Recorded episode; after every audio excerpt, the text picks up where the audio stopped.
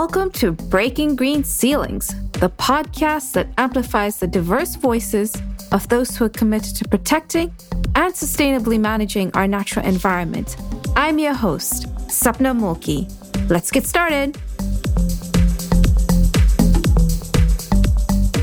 I have been wanting to interview Whitney Tome since the inception of the podcast because she's one of the leaders of Green 2.0, an initiative that led to a groundbreaking report that inspired this podcast. Whitney is currently the executive director of Green 2.0, a groundbreaking environmental diversity initiative to increase the racial diversity of the largest national environmental NGOs, foundations, and federal government agencies.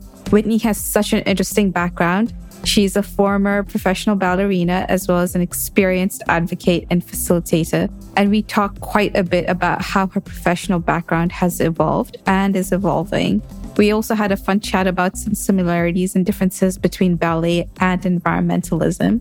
So stick for that one. Our conversation primarily focused on why, despite increasing racial diversity in the United States, the racial composition in environmental organizations and agencies has not broken the 12 to 16% green ceiling that has been in place for decades.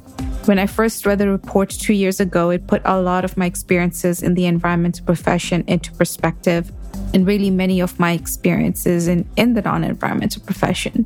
And it's what helped validate my experiences to start this podcast. That's for queer, trans, Black, Indigenous people of color, people with disabilities, and our accomplices. In addition to talking about the current state of the lack of diversity in the environmental movement, we discuss some of the improvements that are being made, particularly within the top 40 environmental organizations. We also talk about specific steps environmental organizations can take to increase diversity equity and inclusion within their own organizations. I absolutely loved this conversation because it allowed me to gain a better understanding of the current situation of diversity in the big green organizations and what needs to be changed.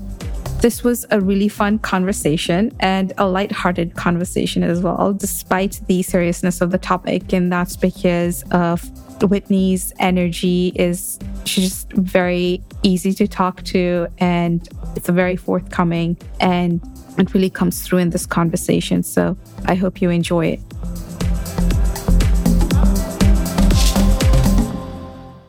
I'd like for us to start off the beginning as much as possible. so, you are a former professional ballerina mm-hmm. and you're also an experienced advocate and facilitator. And so as I was reading your bio, that really stuck out to me. And I was like, this is so cool. I wonder how she got into the environmental space and where did your passion for the natural environment come from? I think my passion probably started really at a young age because my mother, who's a elementary school teacher, retired now but used to take her third graders for an overnight, usually outside for just one night, see the stars, often do some like astronomy work as well, but just stay outside. And I still have an incredibly vivid memory of, I think the first time I went with her and that crew is it actually ended up in a torrential downpour to the oh, point no. at which it actually washed out our campsite. wow. And we ended up sleeping in the bus. Um, That's fun.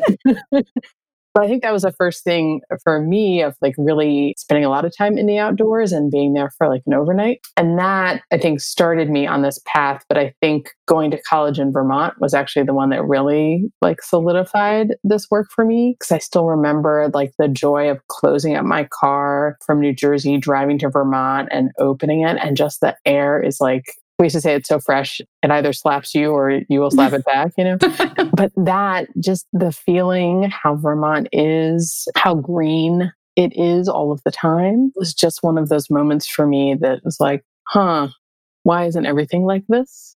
And then it became like the oh maybe i should do something about this if this is what life should be like. Yeah so that was my start. And then you went to law school, mm-hmm. correct? How was law school? And do you feel that you found your purpose in environmental law? I'd say I don't have just one purpose and it's always evolving. So between college and law school, I was the professional dancer. So for me, that was purpose, right? And it gave me an incredible sense of like what I wanted to do, but I knew it wasn't permanent for me. And law school gave me the ability to both learn a ton, be exhausted in a way that feels different than having children, and living under COVID right now, which is a, also a different level of exhausting. yes. But I think it was a realization of the power of the law, the power of policy, mm-hmm. to truly change both what people experience and what they see and how their lives are either benefited or often burdened by the things that we put in place. And so for me, that was the first inkling around, okay, let's actually turn this into a career. And while I'm not a practicing lawyer at all, knowing and understanding how law and policy works is just important because it is the backbone of so many of the things that we're actually trying to upend. And so, can you give us any specific examples of how you've been able to use your understanding of the law and policies to bring about a desirable change? Yeah, so this was even before I started working on uh, diversity, equity, inclusion, and justice. But the work I did on oceans, especially, and understanding the politics of fish and the fishing industry is something I deeply appreciate and will forever appreciate. Yeah. Because it's just a different way of thinking and navigating the world that I feel like if you don't work in politics, you don't get to experience. But it tells you a lot about how decisions actually get made. That is both eye opening at times, sometimes frightening, sometimes joy filled. It's you know, all of the things. But the work I did, especially on a lot of campaigns and advocating for fisheries policy, really taught me so much about both what is possible, but also like who's at the table and who's included. There's the whole issue around fisheries and overfishing our oceans is something that really saddens me. And I try not to eat too much seafood. But what was something that you observed that either surprised you or took you aback about how the whole fishery system works that you can share? I think what's fascinating about especially fisheries politics in the US, is it's often not quite seen as an environmental issue. It's often seen as a constituency issue, especially for government mm. officials and elected officials. And that dichotomy between both like the true livelihoods, right, that fishermen have and love and deeply care about, and the environmental consequences, which I think people think of as dichotomous, are actually not but mm-hmm. they're often treated in the system as different things. And so I think when I think about looking back on fisheries management now, it's like, how do you better actually align both of those things, which is livelihoods and the environment, rather than pitting them against each other? And there are ways to do it. And there are definitely organizations that are doing a better job of that than most. But that realignment, I think, is really important. Yeah for the longest time, I carried this little card of what are sustainable fish from the mm-hmm. Monterey Bay Aquarium. Now it's an app. Yeah, now it's an app. I go to the grocery store and I'm just like, hmm, let's see, is the salmon sustainable? But yes, you're right. There are options out there compared to at least when I was growing up. It was go to the fish market and every fish under the ocean was available and it was consumed quite heavily and still is. But to now have these access to information where people can consume responsibly, I think is helpful. I don't know how much it's really changed or increased the sustainability of like the fisheries industry. But I think it comes down to the consumer and their awareness and what they demand. So it's a step in a good direction. Yeah. And it's been really fascinating watch community supported fisheries, so like community supported agriculture popping up and really getting that direct to consumer relationship so that people realize like where their fish is actually coming from and who's actually fishing it is also, I think, a way of changing the perception around fishing and around the livelihoods that fishermen have. Yeah. It's like a farm to table, but maybe like ocean to fish table. Table. fish to table. Okay. That's right. One of the reasons I reached out to you is because you're part of an amazing initiative called Green 2.0. And it is a groundbreaking initiative to promote environmental diversity in the environmental profession. And one of the things that are discussed in the report are the lack of representation of Black, Indigenous, and people of color in green groups, is the way it's referred in the report. And there's a mention of breaking the green ceiling, which mm-hmm.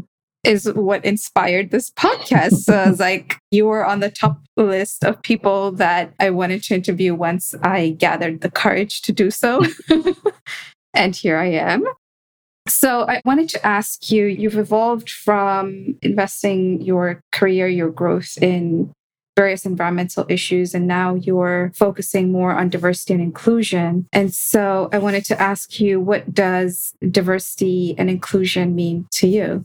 I'll answer that question. I'm going to add two words, which is equity and justice. Because diversity for me is just the things that make anyone different from anyone else. And it can be myriad of things from gender, race, gender identity, sexual orientation, political affiliation, you know, like all the things, mm-hmm. right? Yeah. That's just diversity. But inclusion is really the sense of where you feel valued and respected and you have a sense of sort of belonging. Right. That's in an environment, right? And when I mean environment, I mean like a, a workplace or a group or a community.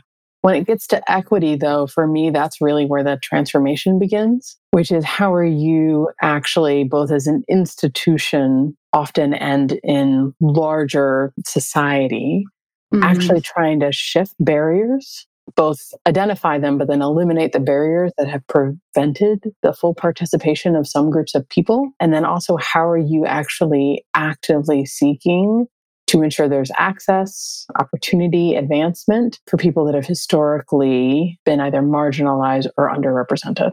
Right. And so for me, that's equity. Like it's the beginning of actual systemic change that is required both at the organizational level, the industry level, and then society. But justice is both the more audacious, but it's the one we're actually all should be seeking, right? Which is how do you have a society in which all of the resources are actually allocated equitably, not just equally, but equitably, given the barriers and systems that are been put in place and are still in place that continue to oppress people and especially women and people of color. Yeah. Jedi, justice, equity, diversity, and inclusion. yes. And I'll say while acronyms are really useful, I'm going to be really explicit about the fact that we actually need to use each of those words in the context to which they sit and use them mm-hmm. correctly. Because I think what often happens is we smush those together, but don't actually call them out individually, right. which is actually really important because yeah. they're different things. Yeah. And I think it just I don't know if this is the right word, but it just waters down the mm-hmm. value mm-hmm. of the word because, like, yeah, that's Jedi. But when you do really spell it out, you really think about what do those words mean in the context of the conversation. And sometimes you only need one of them, right? Mm-hmm. That when, when you're talking versus you need all of them, and those are different. So, how is Green 2.0 trying to increase awareness around these issues of justice, equity, diversity, and inclusion in the environmental or in environmental organizations? So we do it through a couple of ways. One is putting it on the map with that first report that we had the privilege of having Dr. Dorceta Taylor from the University of Michigan commission. Mm-hmm. And it was really the first time documenting how many people of color are we actually talking about? I could tell you who my friends were, like on one hand, yeah. but I didn't know how many. And so, in part, it was finally saying, like, how many are we actually talking about rather than talking in generalities. And then, two was really getting to the more granular aspect of this by saying, well, what are their actual experiences? Right. It's one thing to say how many, but the next one is to say, like, what does it actually mean yeah. to be a person of color in this field? And how does it actually affect them on a more emotional level. And so with that first report, it was really saying, all right, what are we talking about and what are the systems that we see? And then subsequent to that, we, Green 2.0 works in partnership with GuideStar by Candid to create a system by which any organization who has a profile on GuideStar or wants to start one mm-hmm. can share and upload their demographic data. Okay. And so every year we ask, especially the top 40 NGOs and foundations to submit their data to GuideStar. We actually just just had our deadline at the beginning of this month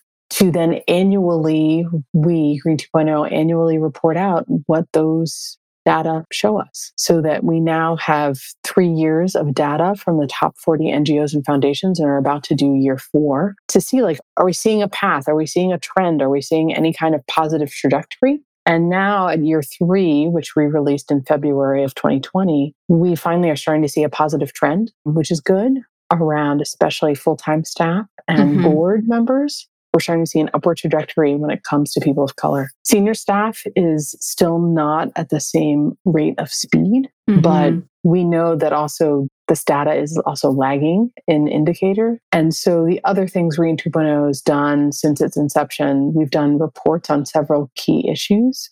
So that includes executive searches, mm. which is the place where people of color will or will not be put into the pool of potential candidates, even for that vice president of programs or that president or that CEO. And we did a whole report on that, which really exposed the lack of commitment to diversity in those searches, but also helped identify some search firms who are actually doing this quite well. And so that was one piece. The second one, we did a report on inclusive cultures. So really focused on how does an organization what are the benchmarks essentially? What are the things you should be doing to ensure that you have an inclusive organizational culture? Yeah.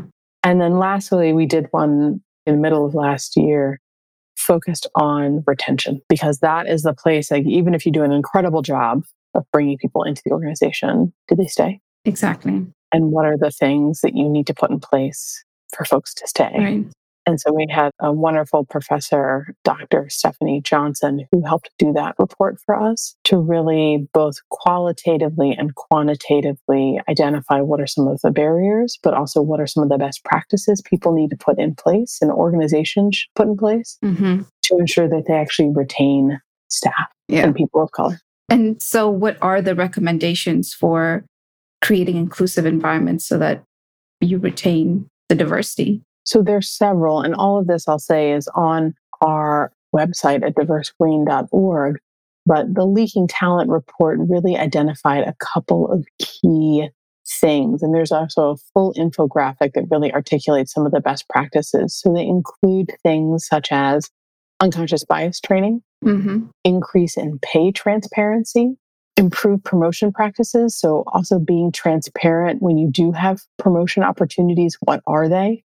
Mm-hmm. What are the requirements for them? What does that actually look like? Because often, and I've seen this in my own career, a promotion is just given to somebody without realizing, like, oh, that job was even open, right? That option was mm-hmm. possible. I didn't know. And I also didn't know what was required for that position.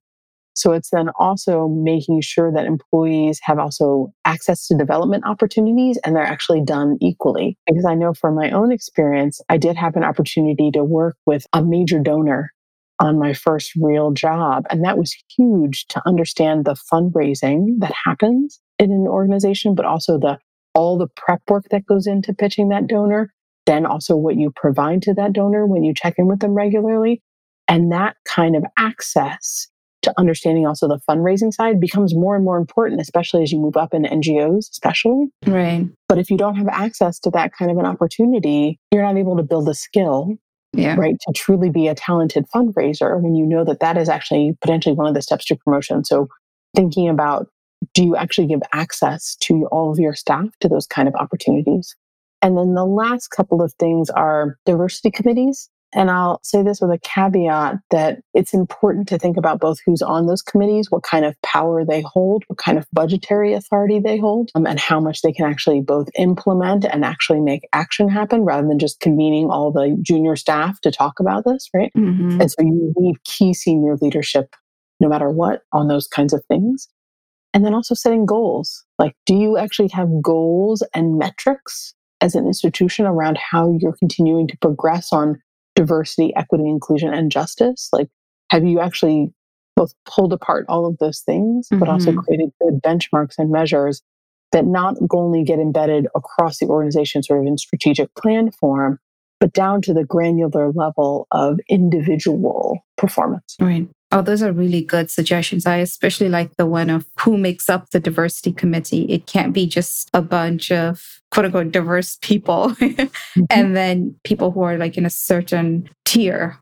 Mm-hmm. Then that becomes problematic. And what I've seen is that the change for towards diversity, equity, and inclusion usually has to come from the leadership level. It's difficult when it's from a grassroots level, essentially. That's right. And our report also addressed like key CEO actions because we realized that that piece is critically important. So, like, right. CEO needs to include it in strategic plan, needs to include it in mission, vision, values of the organization. Yes. And also be held accountable. So, there's an organization called the Green Leadership Trust. Yeah. Which is the board members of color and indigenous people who sit on the the boards of a lot of these major organizations and they put together a CEO evaluation tool. And so that's one way for also CEOs to be held accountable and knowing there need to be permutations for every organization. Right. But is a CEO actually held accountable for that? Or is this like, oh, that's the nice thing that you do in addition to all your other things? Or is it just as important as the programmatic and fundraising yeah. and everything else? Because it needs to be on par. Mm-hmm. Yeah. And we did interview the current director for Green Leadership Trust, Dr. Paco Ollervides. Yeah. Mm-hmm. it was really eye opening to have a conversation with him around some of the experiences that board members, Indigenous people of color board members typically face, and just the support system that the leadership trust creates i was mm-hmm. almost crying i'm like this is beautiful mm-hmm. you know like we really need this and just because you've moved at a higher level of leadership or authority or power or whatever you're still vulnerable especially if you're just one person of color in a board that's dominated by one culture or one type of people so yeah that's a really great initiative there's one thing that you mentioned earlier on is that the first report that was written by Dr. Dorceta Taylor, you said that you wanted to identify what is the baseline data on the demographics. What did you find in terms of representation? And you also mentioned that there's been an improvement mm. or that you're seeing an upward improvement. So, what does that look like? Yeah. So, first off, Dr. Taylor's report really scanned sort of the, the full scope and scale of like the environmental movement and almost over 2,000 organizations in total. So mm hers was pretty comprehensive. Right. And what she found was basically on average, there was between 12 and 16% people of color in environmental organizations. And when I say that, I mean also NGOs, foundations, and government, right? Yeah. And so at the time, if you think back to 2014, people of color were about 35% of the population. So if you looked at, at the upper end, 16% were in environmental NGOs, foundations, and government, but we were 35% of the population, right? So mm. that disparity is pretty stark. Yeah. Then, when it comes to the trends we're seeing, that is mostly focused on sort of the top 40 NGOs and foundations. And we started collecting their data from 2017 through till now. And that's the place where we're starting to see trends mm-hmm. upwards, which is great. Yeah. And I think overall, we'll probably do another more comprehensive look. And I'm sure Dr. Taylor at some point will do a more comprehensive look at the full 2000 to see hopefully a trend in the positive direction, hopefully as well there too. But those I mean, the hope is that we can begin to actually match the US population, knowing that the US population is moving as methodically, if not exponentially now. Mm-hmm. And so the challenge is the environmental movement not only needs to meet where we are right now, but actually exceed it if it wants to keep pace. Yeah. And so that's the place where I think the most attention is needed is actually accelerating. Yeah. This going forward. Yeah. And was it 12 to 16%, if I remember correctly, most of them were in lower level positions, administrative, and even a smaller percentage were in positions of leadership. I can't remember. Yeah. So when you looked at the trajectory across from like internship to full time staff to senior leaders to board, you basically went from sort of internship level was often up to almost 22, 23%. But when you got to the board level of people of color, you were down to 4%. And so you watched as you slowly went up in leadership yeah. that the numbers just continued to go down. Yeah. And that's the place where we really need to grow, which is like we get people who care about this and are interested in this field in their early career, but by mid career, they're off or doing something else potentially. And that's the place where we yeah. need to really focus. Yeah. So, how did mainstream environmental groups become so white? Well, part you have to look at history, right? And like who has access to power, who has access to money, who had access to think about these things, to be able to build an entire organization around them, right? So Mhm. One, you got to go back to, you know, like manifest destiny and colonization of America, which is like where this actually started, right? Which is the native peoples and the indigenous people who used to live across the entire country slowly got pushed into smaller and smaller spaces and now reservations. And so, like, that was the beginning of this, but it continued through the Mexican American War and pushing Mexicans off of America's land as well. All the way through to Teddy Roosevelt and sort of the beginning of what we think about, at least in the modern era, the sort of modern conservation movement Mhm. was largely led by white men, but white men who often had really problematic pasts and opinions about people of color that now would be seen as antithetical to a lot of the things we care about. But then were not seen in, in that same way, but they were very white supremacist in that way, very racist. Even when you look back to those moments, recognizing that the first journey through Yellowstone, the person who was the cook for Teddy Roosevelt, right, was a, an Asian Yes. man. And it's like, where did his story go? Yeah. Right? Yeah. Who helped to make that invisible? Right? Yeah. And then we continue to make those things less and less visible going forward. Yeah.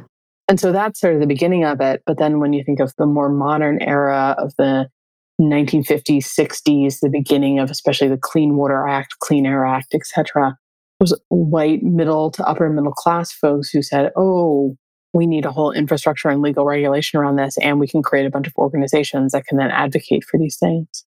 Without recognizing that often people of color who were leading what we now describe as more the environmental justice movement had been there advocating, right, for the local power plant to be closed down or their local waterway to actually be clean. Those voices got subsumed in the sort of just moving on. So it's in part all of that history that contributes to both where we are now, but it's also not unique to the environmental movement, right? It's also in Hollywood. There's so many other parts of American society that are replicating that exact same trajectory. Right. So it's not surprising per se, but it's a question of what are we doing to actually start to dismantle those structures because they're continuing to oppress. Yeah. One thing I wanted to mention when you mentioned that Teddy Roosevelt's chef was an Asian man, we actually learned about it with one of our podcast guests, Jack Shu, who does uh, pilgrimages following the path of Tie Sing, who's the, the chef. And they actually hmm. try to replicate some of his dishes during the pilgrimage. Wonderful. That's Very wonderful. cool. Yeah. Gosh, all the things that I'm learning through these conversations of just erased histories is, I don't know. I feel like I thought I knew some things, but now I just know nothing from all these conversations. And it's so humbling, but exciting at the same time. And, but it's also like levels and levels of just all kinds of emotions. But to your point of this white supremacist kind of having this pervasive impact in different sectors of our economy, of our community. I guess I see that more so now and I understand that. But when I became an environmentalist, I came from a perspective of environmental and social justice. And so I didn't expect that the environmental movement would reflect that kind of history as well Mm. because the way I saw the environmental movement is we started up like fighting for human livelihoods and natural systems and we were against the government we were against these systemic structures of oppression it was in the messaging maybe but it wasn't in the action. I was surprised when i had a rude awakening and i'm like oh it's not what i thought it was. And i'm seeing more of what i believe in the environmental justice movement. One of the things that we're struggling with we've talked about is we've had these green groups that have been white for the most part and they've made impacts. They've collaborated with policymakers. They've enacted policies. Like they've made some sort of good impact right? So what is the incentive to diversify? One is simply relevance, yeah. right? Like you might be relevant now, but come 2042, are you still going to be that way?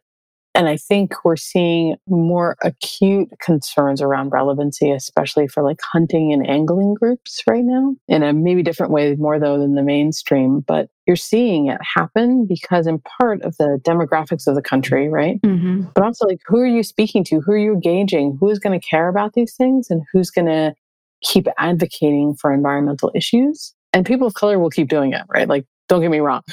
Yeah. we will build it if we have to, right? Yes. But it's also a loss of the power, right? Which is like, if you only have so many people who care about this and are willing to advocate for it with you in collaboration with you, you're missing out on a huge part of the population that might be with you too. Right. And that's the thing is like, as Mustafa Ali always says, this is power building. We are, should be power building because we are actually not winning. And this is the other thing. Like, you can say we're doing well, but are we really? We have climate change we've barely come up with a solution for, let alone fixed. True. Like we still don't have people who recycle. Like there's still real basic things. Yeah.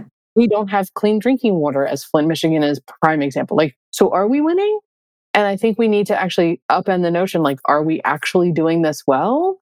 Probably not as well as we actually could if we had everybody at the table.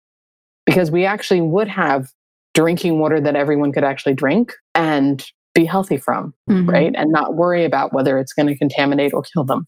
We would be able to solve issues around climate change in a comprehensive and thoughtful way because everybody at the table to think about what are the impacts to communities. I especially think about like Louisiana's like lower ninth ward. I think about communities in Alaska who you're watching the sea level rise, but also the erosion of permafrost. Like this is directly impacting some communities who often don't have seats of power, yeah. which means we're actually not solving for them, which means we're not solving the problem. Yeah.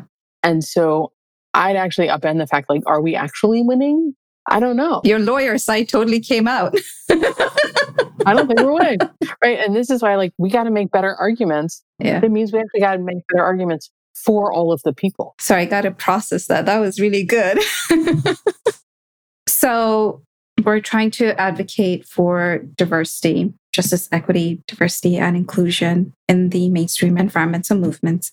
And we want to have those conversations with those individuals who are in positions of leadership, who make the decisions on, okay, we're going to do this. Or even an organization that didn't really think about it and has been comfortable how do you go in and have these conversations of you might want to consider creating a diverse and an inclusive work environment so I feel like this was year one, two, three, and four of Green 2.0. I feel like we've passed that point, which is good. But making the business case for like why this matters, I think has been made.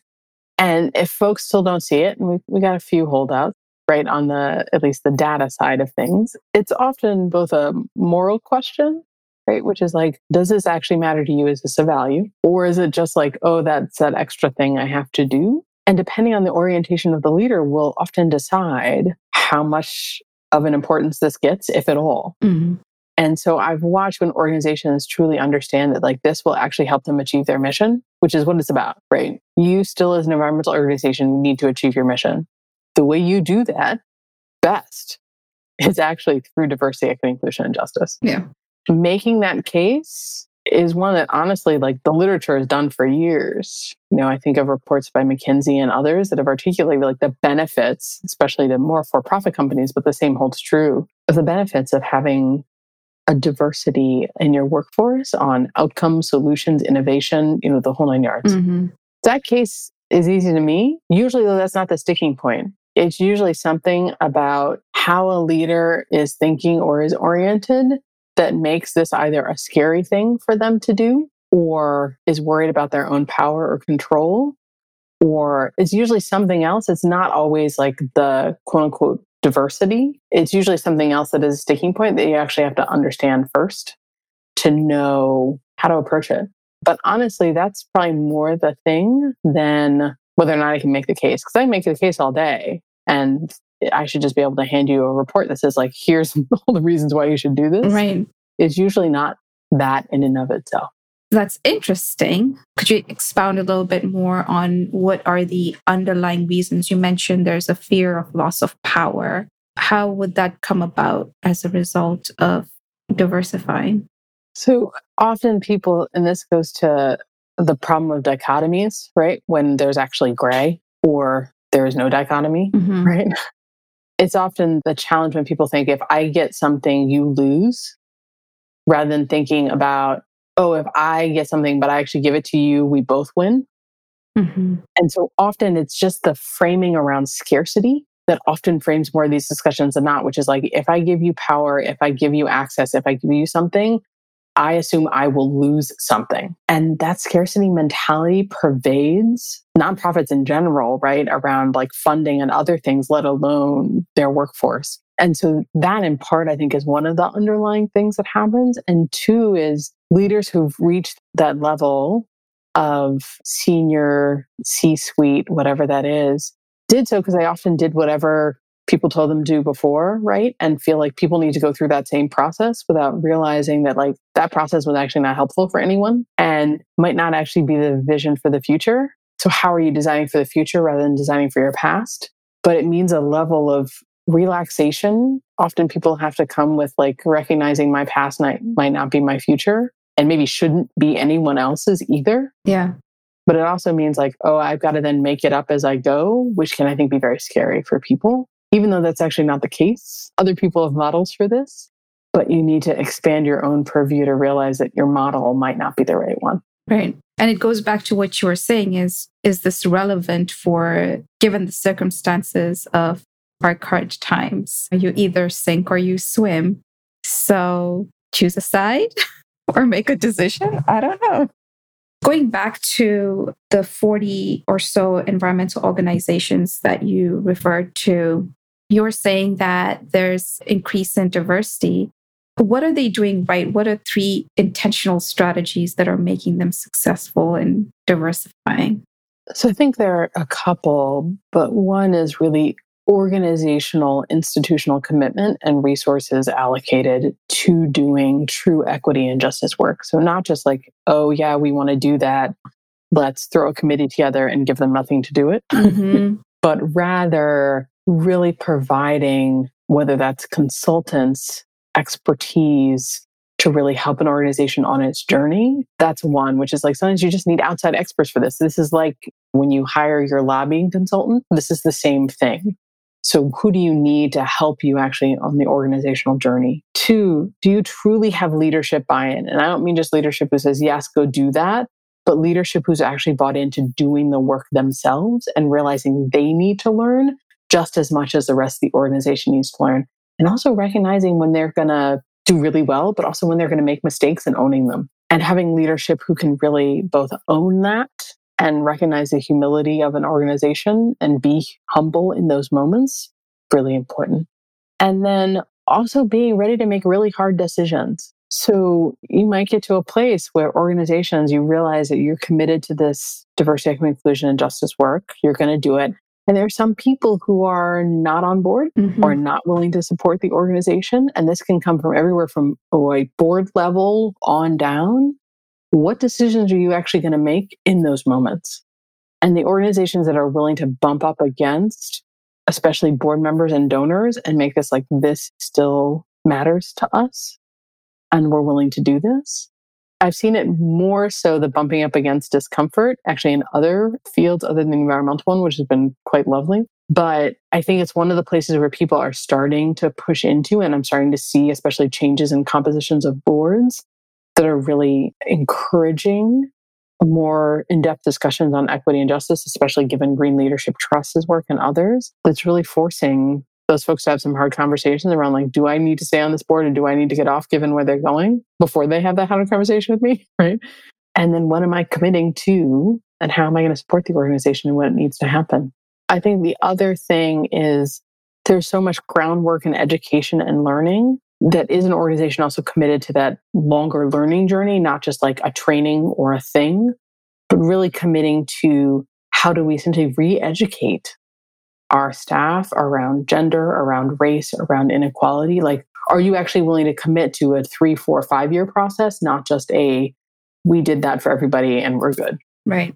I think that's the thing is I've been doing a lot of research around diversity, equity, and inclusion workshops and how companies are implementing them within their organizational frameworks. And it's usually just this It'll be maybe an online course that's mandatory that people take reluctantly, or it'll be a workshop that people will again take reluctantly, and maybe it'll be like once in two years. But that's not how you bring about behavior change or change in perception because these are biases and stereotypes that we all have that we even don't know that we have and that they're a product of our upbringing of our environment. So, how can we undo years of that kind of molding, it's kind of unrealistic.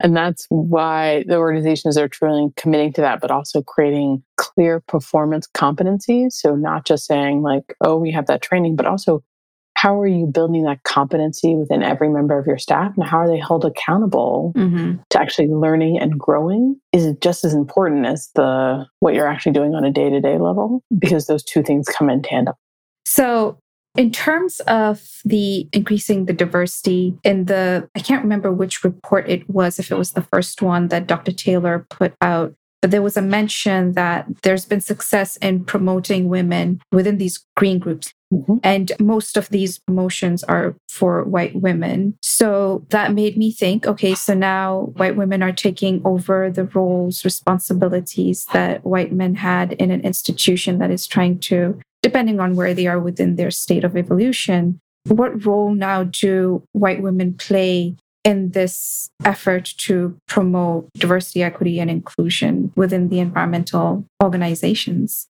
Yeah, this brings up so many complex issues around like feminism, mm-hmm. right? Too, and the focus on white feminism, especially over the course of women's rights in general. If you go back to Belmont Paul and you know the women's rights movement early on, it, it was all white women. And I think this is a moment in time where there also needs to be a reckoning around that. That's really going to help, hopefully, the whole shift. But there's clearly a role here for both white men and white women to make this shift to really both understand and explore what whiteness means and its role in the continued oppression of people and especially people of color and how do you actually dismantle those in your organization?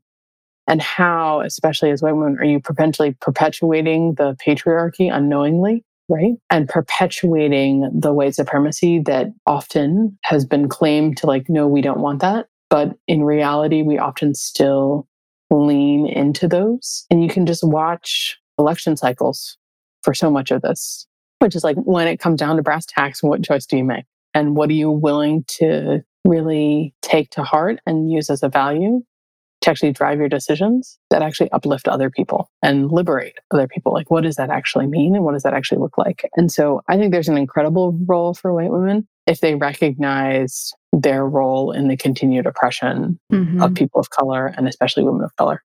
But that's going to be an evolution. Like, I have the incredible privilege of having my mother in law, who's a white woman. She, I don't think, ever thought about many of these things before a meeting, getting to know me. yeah. But she and I now have conversations around like race and gender and its impact in a way that I hope most people can have those conversations now. If you had asked me 20 years ago, would I have a conversation with my mother in law about race? I've probably been like, no, I doubt it. But those are the kind of conversations we need to have, not only with our colleagues, but also with family and others to be like, this is what happens to me every day. Yeah. And for her, it was like, what that happens to you every day? Like, yes, most days, maybe not every day, but it's darn close. And then her actually experiencing some of those with me when she just would look at me like, did that really just happen? It's like, yes, that happens all the time. And you're not exaggerating.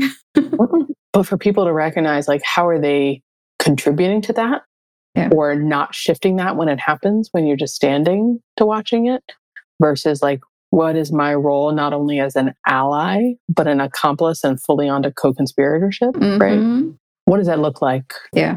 How do you do it so that you don't continue the oppression that has happened for generations? Yeah. You're so right. It's will you show up for me? And will you break that cycle and kind of recognize that you have your own privilege to reckon with, right?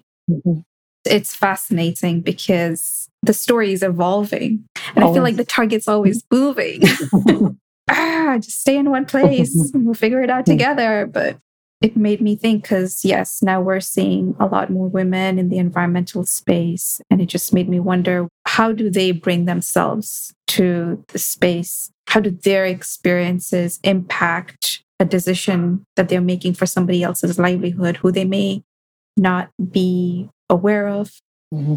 In a way, it's also repeating itself. It's like history is repeating itself. I have hope that because of the history of white women also fighting for their own rights, that there's at least some window there of understanding. Yeah, I think just thinking about the COVID right now and the coronavirus and watching the countries who are actually led by white women are doing some incredible work right now, yeah. which is quite fascinating.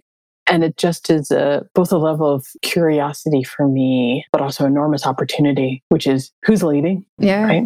How are they leading? And how is that seen as a potential both enormous opportunity, but growth, support, and well being mm-hmm. for all the members of each of their countries in a fundamentally different way than might have happened yeah. in some other leadership. Yeah. I was pleasantly surprised to see that New Zealand doesn't have any new cases, has had no mm-hmm. cases in the past five days, I believe. And the prime minister is a woman. Mm-hmm. She's a badass, if I can say that on my own podcast. She's a badass. Your podcast. so, my final question here to you is for a person, Black, Indigenous, person of color, is it really worth the emotional capital to try and break through the green ceiling, given what we know from these reports that there is some improvement that's being made, but there's still a long way to go? So I obviously can't make that decision for you. I would argue yes. You got to be ready for that emotional labor that's going to happen. But there are a lot of organizations that are willing to share that with you in a way that I don't think was true five, six years ago. And I think it will continue to increase. Yeah. So that's the upside. Two is everybody's got to make their own decision. I can never say what's going to work for anyone else and don't know what their limit is, but know that that there is an enormous network of people of color who are going to continue to rally and be support networks for folks. Got a text from a equity director earlier today and often will call me when she gets to a sticking point or a challenge or something that's not working or just like I need to talk to you. Fine.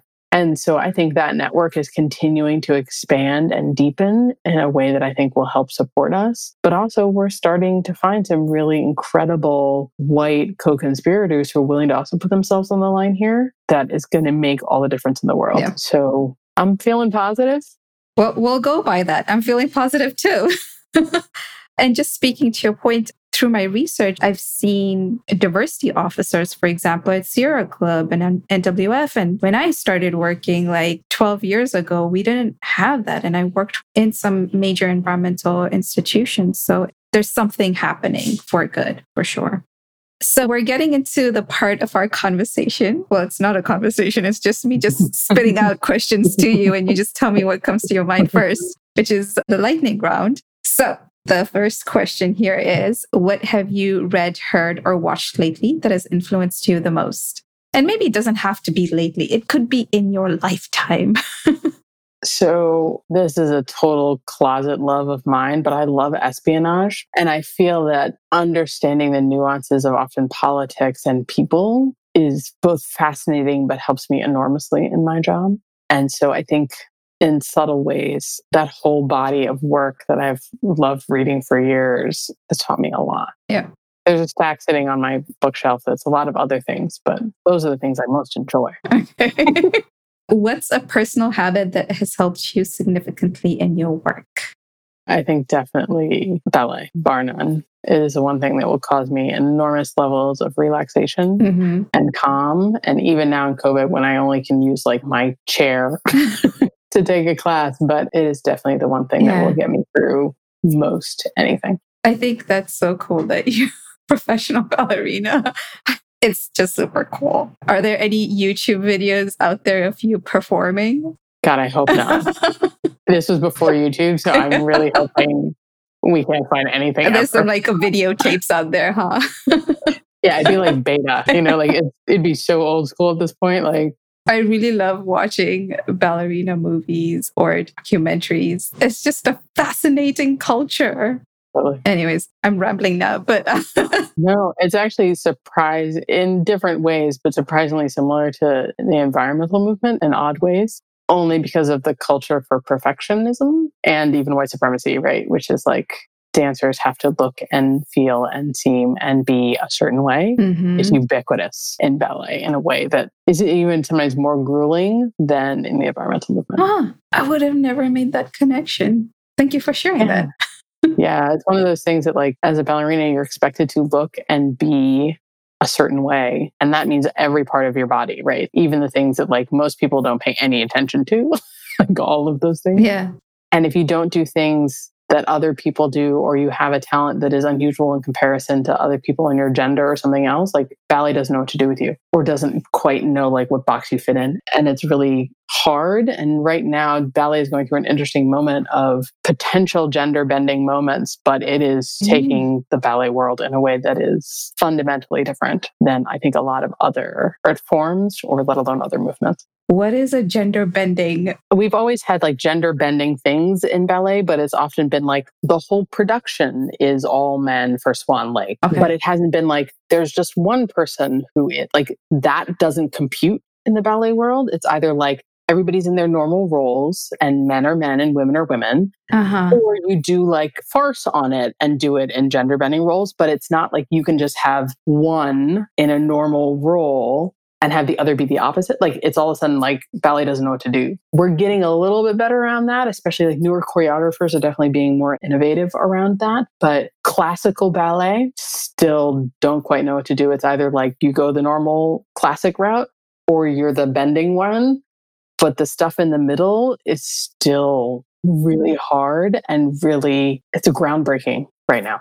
Yeah, could be like experimental dancing. Yeah, there's finally a member of the, I think, Royal Ballet who is transgender, wants to be on pointe, and the company was like, "Are you going to be able to handle that or no?" Oh, right? what does that have to do with? Okay. Anyways, right. that's all the things. yeah. All the things. I'm with you, but it's like that's where ballet is, right? And that's where ballet has been since like Louis the 14th. Like, yeah. And it's one of the places where I think it's going to have the hardest time in the shift in moments. Yeah that are classical ballet. I think contemporary ballet can handle it, modern ballet can handle it, but classical, it's mm. going to be hard. They're going to have to find a way to stay relevant.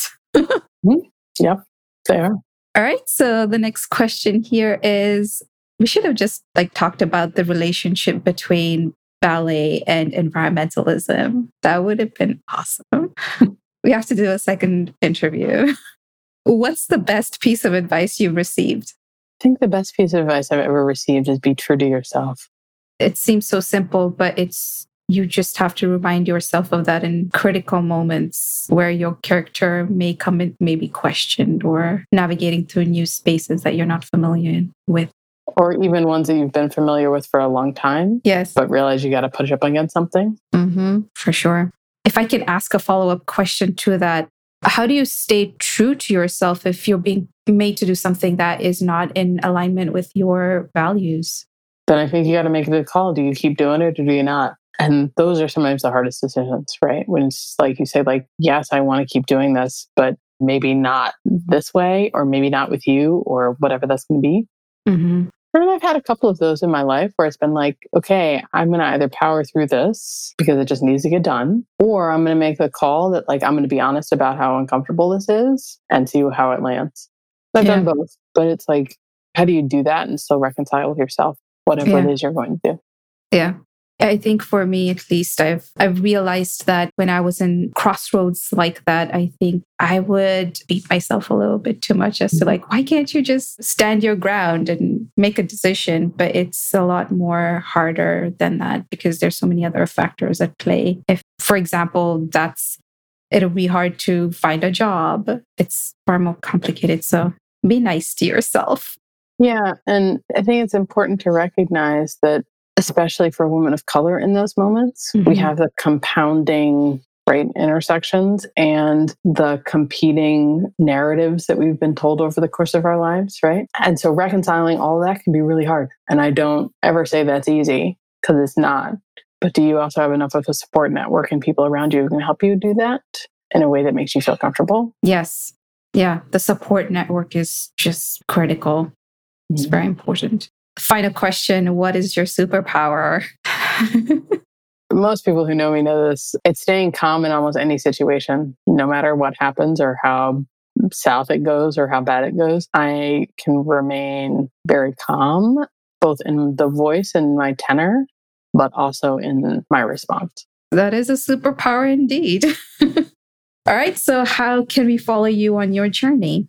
One is just following Green 2.0, which is both you can check out our website at diversegreen.org, but also our Twitter and Facebook. And our Twitter handle is Diverse Green. Keep sending us messages, keep tracking what we're doing, keep pushing us, just like everything else. And then I'm also on Twitter at WJ Tome, and we'll see you on the flip side, mm-hmm. wherever that might be. All right.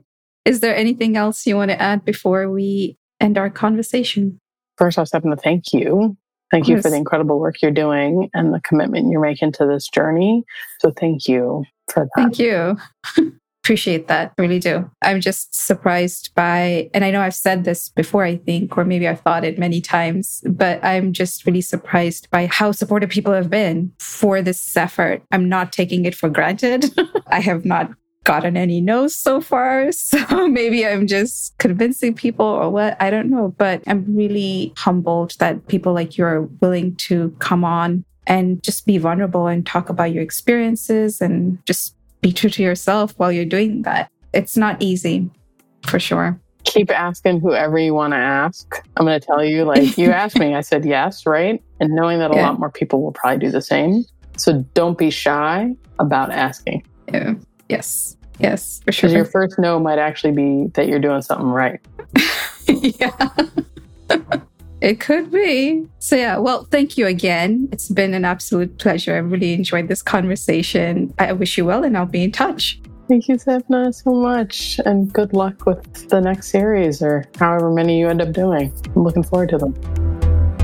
Hey, all. Thanks for listening to Breaking Green Ceilings. If you'd like to hear more episodes with change making environmentalists, head on over to watersavvysolutions.com backslash podcast. You can find me online on Instagram and Twitter. And as always, if you love the show, please don't forget to subscribe, rate, and like on iTunes. You can also sign up for my newsletter to find out when new episodes are available. And please do share the podcast with your family, friends, colleagues, and whoever you think will be inspired by the wisdom of our change makers. I always welcome feedback, so please do feel free to reach out to me. My contact information is also on watersavvysolutions.com. Until next time, keep breaking through those green ceilings.